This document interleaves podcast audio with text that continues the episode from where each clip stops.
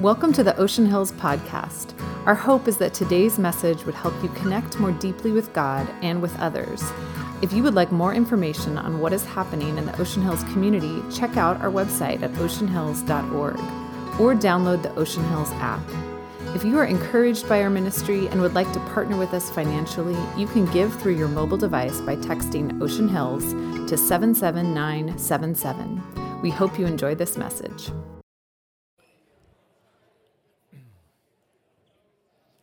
Good morning. Thanks for being with us today. My name's John Ireland. You were given a program uh, as you walked in.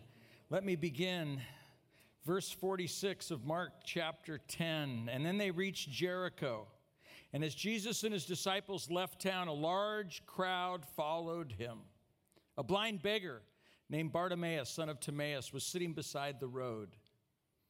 When Bartimaeus heard that Jesus of Nazareth was nearby, he began to shout, Jesus, son of David, have mercy on me. Be quiet, many of the people yelled at him. But he only shouted louder, Son of David, have mercy on me. And when Jesus heard him, he stopped. And he said, Tell him to come here. So they called the blind man. Cheer up, they said. Come on, he's calling you. And Bartimaeus threw aside his coat, jumped up, and came to Jesus. What do you want me to do for you? Jesus asked. My rabbi, the blind man, said, I want to see. And Jesus said to him, Go, for your faith has healed you. And instantly the man could see, and he followed Jesus down the road. Last week, we looked at this passage, and we looked at it through the eyes of Bartimaeus. And we discovered that breakthroughs and healing can happen when we become vulnerable. We talked about the power of vulnerability when we take risks, when we cry out for help, when we let the walls come down. We reminded ourselves where did this take place? Jericho. That's the place where enemies are defeated, victories are won, walls come down. And that's our heart, our desire, our vision for our gatherings on Sunday morning that there'd be transformation, there'd be breakthroughs, there'd be healing in our hearts that would happen. And so this morning, I, I love how Jono said, God's up to something. God's going to move. When we come into this place, it's not, all right, I went to church, check the box. I mean, maybe, maybe that's how you came in. We don't want you leaving that way. We, we want you leaving having experienced the unfailing love of Jesus Christ, having experienced the power and the presence of God in your life. That's what we want. We want you to experience a shift in your heart. I pray every Sunday that you would walk out of this place different than when you walked in because the Lord God Almighty, the Creator, the Redeemer, the one who wants to be your friend, that He touches you, that He transforms you from the inside out. Every week I'm praying that.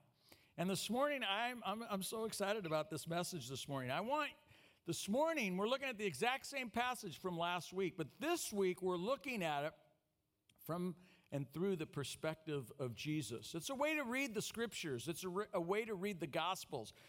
When you read the story of Jesus, just start asking yourself, what does this tell me about what he was like? What kind of a person was he? He was fully human and fully God.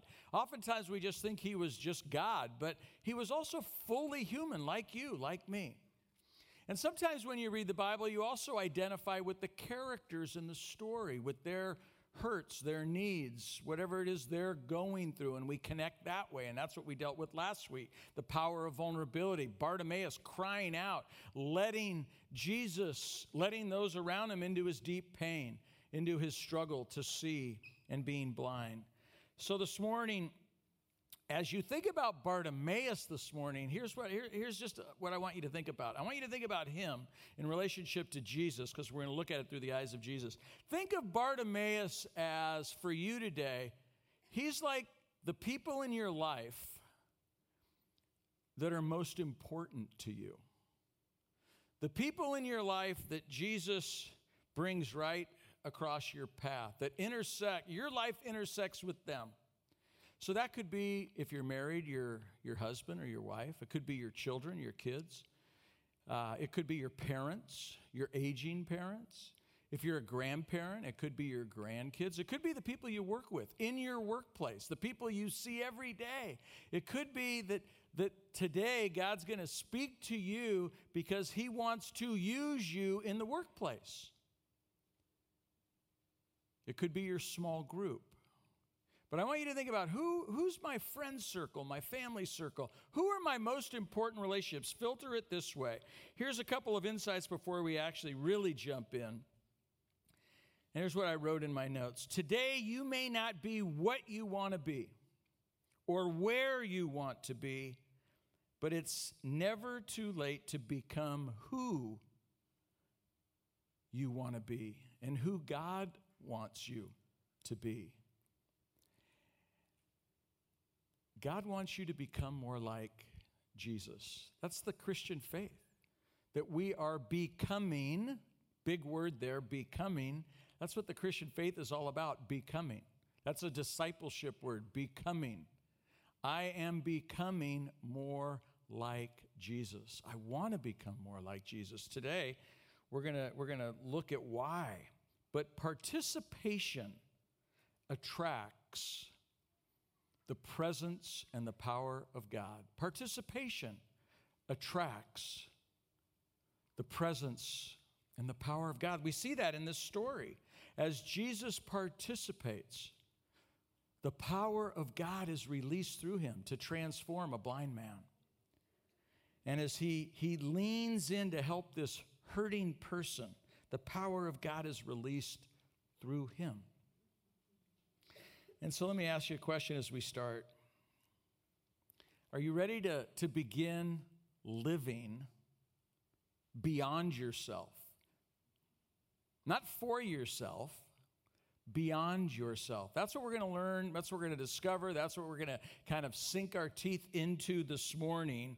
That I want to one day look back and I don't want to be thinking what God could have done or would have done if I would have said, Yes, God, use me. I, I want to I wanna look back and go, Look at how God worked in my life, and then look at what God did through my life. How does that happen for you? How does that happen for me? It all starts when we say, Yes. Yes, God, use me. Yes, God, work through me to touch the people closest to me, to care for, to love the people that you bring right in my path on a daily basis. That's what I want you to think about this morning. Romans chapter 8, verse 11, it says this The Spirit of God that rose Jesus from the dead lives where? What's it say? In you. Say, in me. In me. The Spirit of God that rose Jesus from the dead lives in you. Why? What's He want to do? Have you ever thought about that? Why did God place His Spirit in you when you chose to believe? The Bible says His Spirit comes to dwell in you, to reside in you. Have you ever thought about why? What is God's agenda? What is it that God wants to do? Why would God place the Spirit of Jesus inside of you? It's because He wants to work in you making you more like Jesus, which also leads us to say he also wants to work through you to love everyone always. But especially today, I want you to focus on those closest to you. So let's jump in.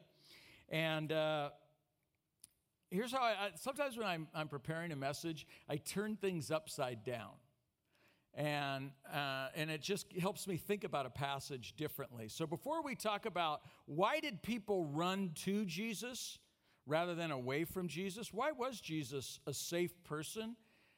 I'm gonna. I, this is what I put in my notes. How do I block God's work in me? How how how to block God's work through you?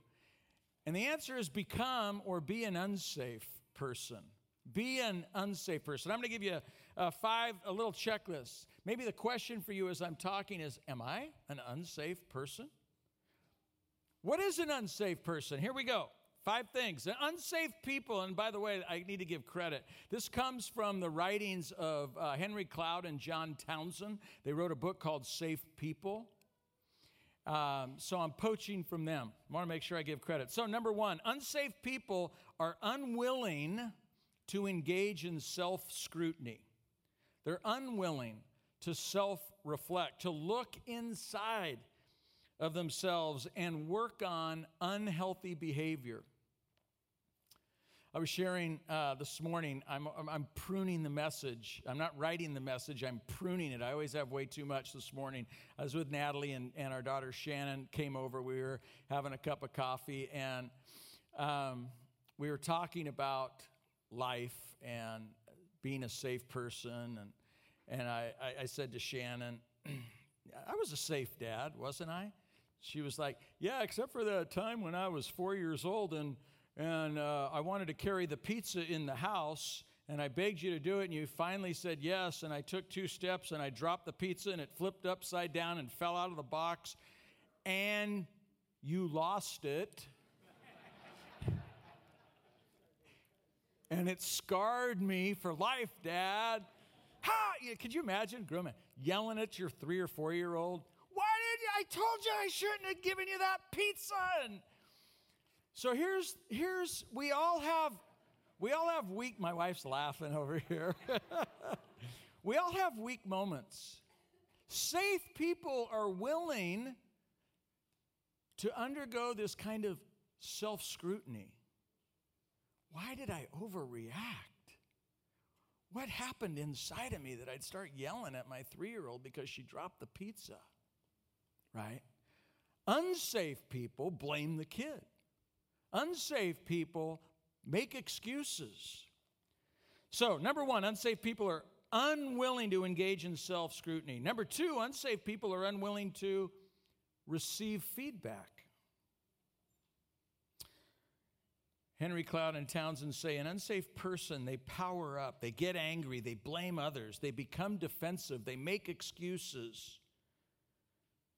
When their, listen to this is a quote, when their facade of perfection is stripped away, meaning they're found out that they're not perfect, which, by the way, spoiler alert, nobody in this room is perfect. But unsafe people, when their facade is stripped away, they blow up or they disappear. They blow up, they get angry, and make it about, whoa, now it's about me, it's my fault. That's what happens with unsafe people. They make it your fault rather than owning. They're unwilling to receive feedback. One of the marks of a truly safe person, according to Townsend and Cloud, they are confrontable. They want, they desire feedback. If it feels unsafe to confront you, to bring something up. If it's not okay to disagree with you without being punished, or without you pouting, or without you blowing up, you're an unsafe person. If your family's walking on eggshells around you because of your temper, because of how you might overreact, if they bring, they give you some feedback, you're an unsafe person. Number three, unsafe people mistreat you when you are vulnerable, when you let them in. This series is titled Letting Others In. And when you take that risk and you're vulnerable and you share a struggle, a weakness, a failure, a hurt, unsafe people judge you. Unsafe people condemn you. Unsafe people use you. Unsafe people take a morally superior position. How could you? If you've been around this church for more than 10 years, some of you remember the infamous Christmas Eve when I wasn't at my best.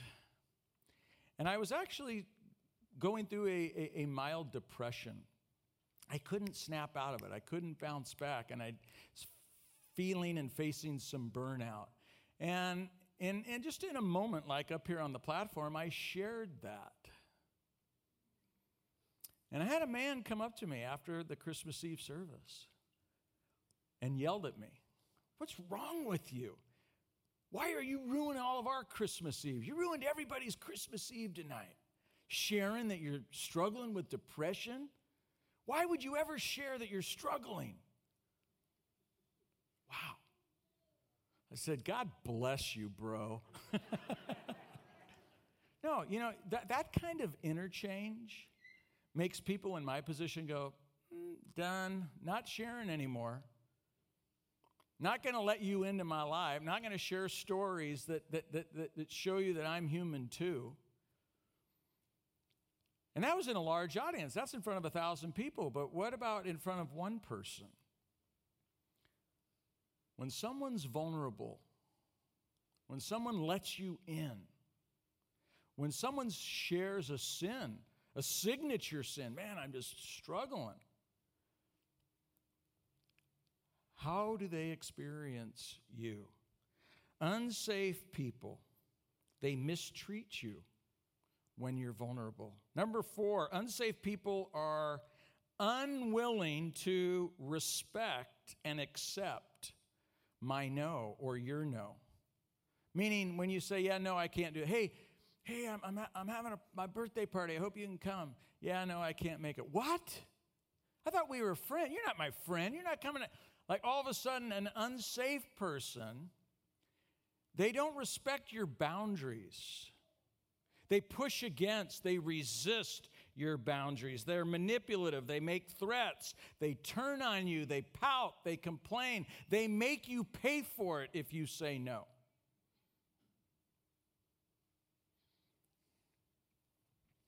Henri Nouwen says it's easier to control people than to love people. Tell you another story. 18 years ago in this church, mm, all of a sudden I'm going, maybe I shouldn't share that story. uh, you know what I, you know what, you know what, you know what really concerns me? It concerns me when people in our church go into business together. Because the stakes are high and misunderstandings happen. And about 18 years ago, there was a couple of guys that went into business. A guy was starting a business, and one of the guys promised him he'd, he'd invest in it a hundred grand, a lot of money. And uh, the guy who was on the receiving end of the hundred grand uh, needed the money really bad, and the guy wasn't giving it to him yet. So he came to me. You're the shepherd of this flock. This guy owes me a hundred grand. You need to get that for me. That's your responsibility. You're the pastor. You're the shepherd. You need to go talk to that guy and get me my money. You want my job? So here's what, here's what he said. He said, Look, if you get me that money, I'm going to give you, and Chuck was with us. Some of you remember Chuck. I'm going to give you guys each a half a point in my business, which is worth 50 grand each. And so I ended up meeting with this guy at Montecito Starbucks. I can't go into Montecito Starbucks without thinking of this incident. And I went in and I, and, and I said to him, Hey, you know, you, uh, this guy was coming to my office every day. You got the money yet? You got the money yet? And just harassing me. So I met him at Starbucks and I said, Look, I, f- I found a solution.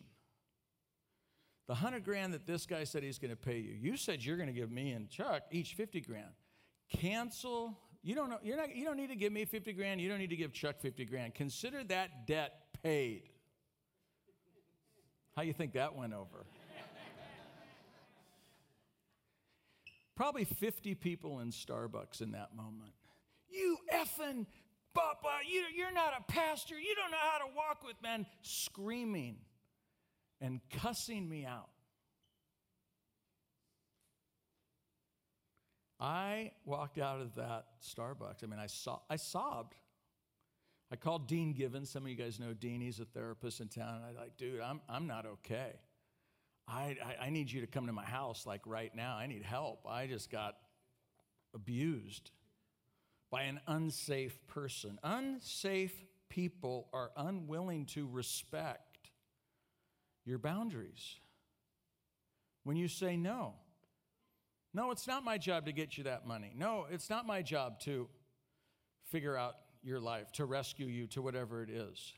And they push back on your boundary. They don't respect you. They don't respect it when you say no. That's being an unsafe person. It's easier to control people than to love people, which means you want their best.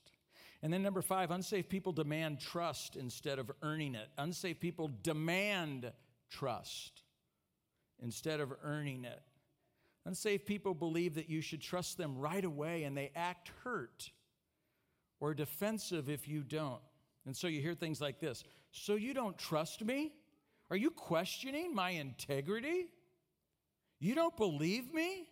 So there's this defensiveness, there's this anger because someone questions them. Do you get angry and defensive when somebody questions you? Why?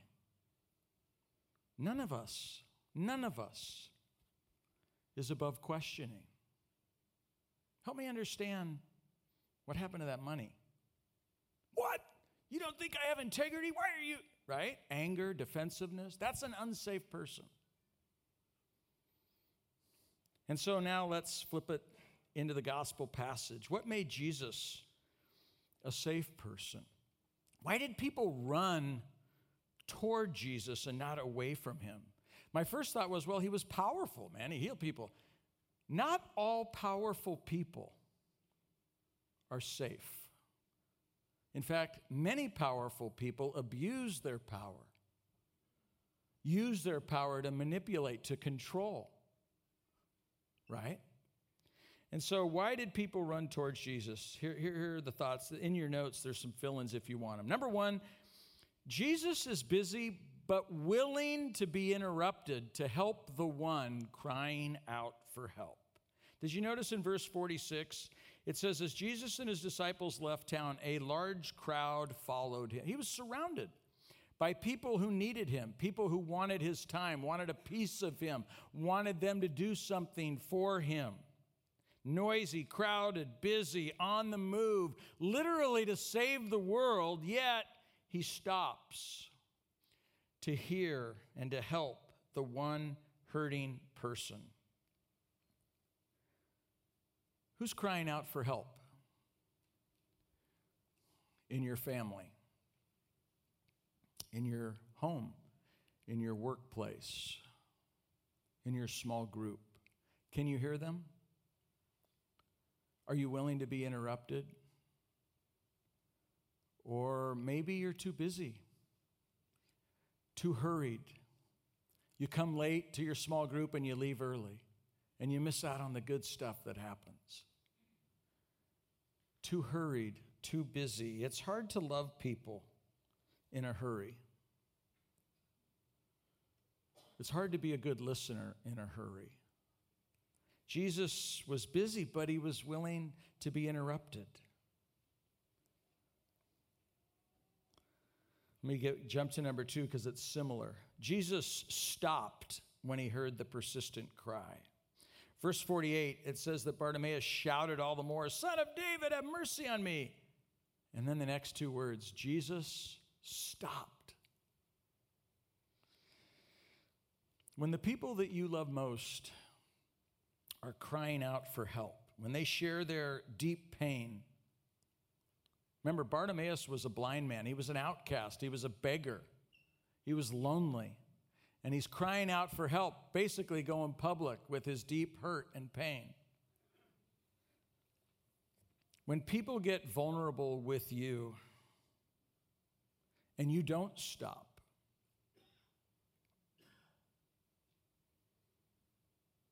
How do you think that makes them feel?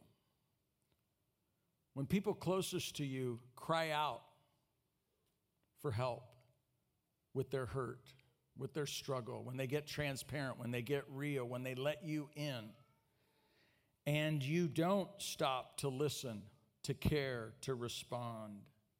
Connect the dots. They will feel unloved. They will feel unimportant. They will feel, you fill in the blank, right? I, I, I got so many stories. I'm to I'm gonna keep going. Number three. Number three, Jesus is full of compassion, not condemnation. That's what makes him a safe person. You know, think about that culture in the first century. We, we learn from John chapter 9, there's an interaction, and somebody comes to Jesus around a blind man. Do you remember the question? Who sinned? This blind man or his parents? See, the accusation, the connection culturally was if you're blind, there's a reason you're blind. Dude, you're blind, you got a secret sin that you're not coming clean about. And you know, Jesus could have gone there.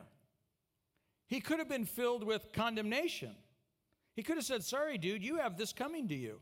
You deserve to be blind because you're a sinner, because of those choices you made. You're hiding something. But that's not how Jesus responds. He's full of compassion, care, grace, love, concern. He sees and he hears that this guy is hurting. And he responds with compassion, like the prodigal son and the father. The father runs to that son. That's what we see right here. So here's my question for you When people come to you, do they experience compassion or condemnation when they share a struggle? When they share their signature sin, when they're vulnerable, when they share, uh, share an ouch, a hurt? Do you just try and fix them? Do you condemn them? Do they walk away from interactions with me and with you feeling strengthened and encouraged or defeated and discouraged? Most of you know that I love to take uh, people, mostly men, away on trips. And a few months ago, I took a group on a river raft trip, and we read a book called Kill the Spider before we went on this trip. And the, basically, Kill the Spider is about we have cobwebs in our lives that are, that are issues, and we, we, we dust off or we get rid of the cobwebs. But guess what happens? Those cobwebs come back, and those are the symptoms of a deeper issue. You gotta, you gotta find the spider in your life, and you gotta kill the spider that's creating those issues, those secrets in your life. You got to kill the spider. And on this trip, it's always so powerful for me when men decide to go there, when men decide to let other men into their life, when men decide to say, This is what's really going on with me. And I got to tell you, it is so powerful to see other men just come around a guy that shares transparently, not with condemnation, not with, you know, pointing the finger. It's never been that way. Anytime when I'm leading these groups, I always see other men. You, you think they might jump on a guy and pile on when a guy's hurt. It's not. It's always with compassion. And there's always a little whisper, Me too. Me too. But you had the courage to share, Me too, right? That's the spirit of Jesus, full of compassion, not condemnation. And then here's my last point Jesus wants more for Bartimaeus, not from him. Jesus wants more for him than he wants from him. Verse 51, Jesus says, This guy comes to him. I want to, you know, crying out, Jesus, son of David, have mercy on me. What does Jesus say? What do you want me to do? What's the word? For you. Do you notice that Jesus doesn't say, okay, well, hold on, I got to interview you first? Are you, are you giving money to my ministry? Are you part of my support team here? Are you willing to serve on the deacon board here before I help you out? Uh, hey, wait, let's, let's do a background check on you to make sure that you've been in church at least 50 Sundays a year. Then maybe I'm going to help you. What do we see here? He doesn't ask any of that. He wants more for you than from you. Some of you, that's, that's uh, uh, you need to make a shift in your thinking, oh, God just wants something from me all the time. The church just wants something. It's not true. You look at Jesus, he wants more for you. If you've not trusted Christ, if you've not put your faith in him, he wants more for you than from you. He sees who you can become. He sees your potential. He sees the best version of you, and He's committed to helping you become that person, just like Bartimaeus. So here's my question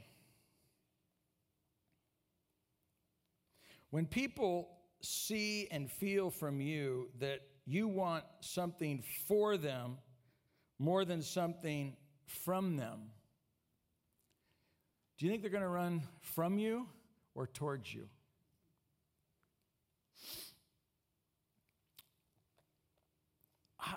We're to become like Jesus. I want everybody in this room. I have a dream for your life. I really do.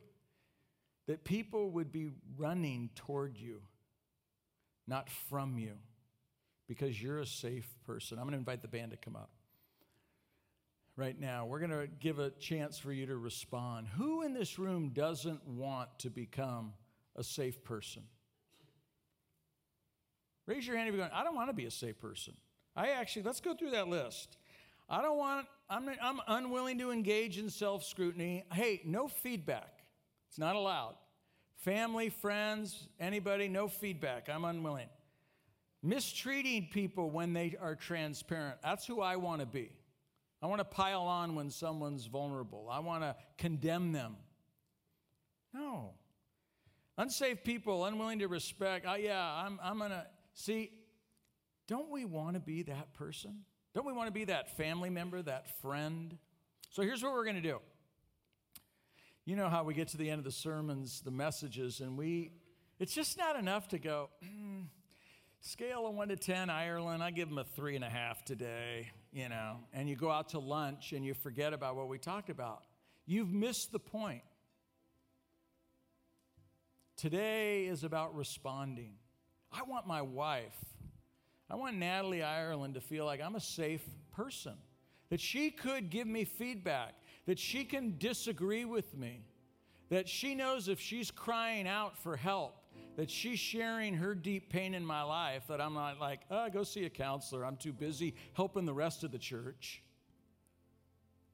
But that I'll be there for her, that I'll respond with compassion, not condemnation, when she lets me into her life, or my daughter Shannon, or her husband Garrett, or my family, my inner circle of closest friends. I want them to know that if they're going to let me in, that I'm going to be a safe person that they're going to get grace, not finger pointing, that they're going to get compassion, not I told you so, that they're going to get maybe not a high five for their sin, but they're going to get a hug and say, I, I, love you and I'm with you and I'm standing with you. I'm not high fiving you because of those choices, but I'm sticking with you. Who doesn't want to be that kind of person? So here's what we're going to do I'm going to invite our prayer team up. In the Bible, people were anointed with oil. I wrote it down in my notes here. People were anointed with oil to be set apart, that they'd receive God's special attention. Like, like I really, I'm dedicating myself to God. There's a kind of intensity or an intensifying of prayer. So here's the deal today it takes participation. It takes participation to attract, to unleash the power of God, the presence of God. If you're a person in here and you want to become that person, you might be going, I, am not. Or maybe you are, but you want, I actually want a commissioning. I want to be that person that my family runs to, not runs from. That they feel safe with me, not walking on eggshells around me. If you want to be that person, your roommates, your coworkers at work, they come to you and they confide in you. They let you in on their struggles. They let you in on their inadequacy, their insecurities. If you want to be that kind of person, then you're invited to come and receive an anointing of oil, a commissioning of God's going to send you out of here today with a mission in your life to be that kind of loving person, compassionate person, caring person, safe person. You're invited to get up out of your seats and come forward and receive a prayer and an anointing of oil that you're saying, that's the kind of person I want to be. I want to be more like Jesus Christ. I want to be that guy. So let's stand together. I'm going to pray for us. We're going to sing. And then, for those of you that want a prayer of anointing, you want to be that kind of person that's safe, then you come and let us pray for you. Father, I pray over every heart in this room. I pray that the the word of God that we've looked at this morning, oh my goodness, I'm praying that, it, that the work of God would happen, that the Spirit of God would be unleashed in this place, that you'd fill us with faith this morning, that we might come open saying, I'm not who I want to be right now. I'm not where I want to be. I'm not what I want to be. But today that changes. I, I want to be who God wants me to be. I want to be that loving, caring, compassionate, listening presence. And so, God, I pray that over every heart in this room. Have your way in us right now. Do that healing work.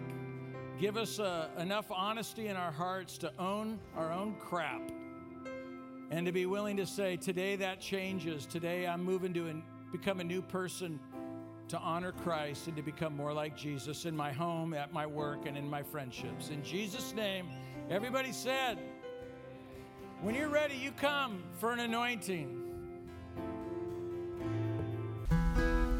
Before you re enter your day, we hope that you will take just a few moments to pause and respond to what God has put on your heart through this message. Thank you again for listening to the Ocean Hills podcast. For access to more sermons, visit the Watch and Listen page on oceanhills.org or find them on the Ocean Hills app.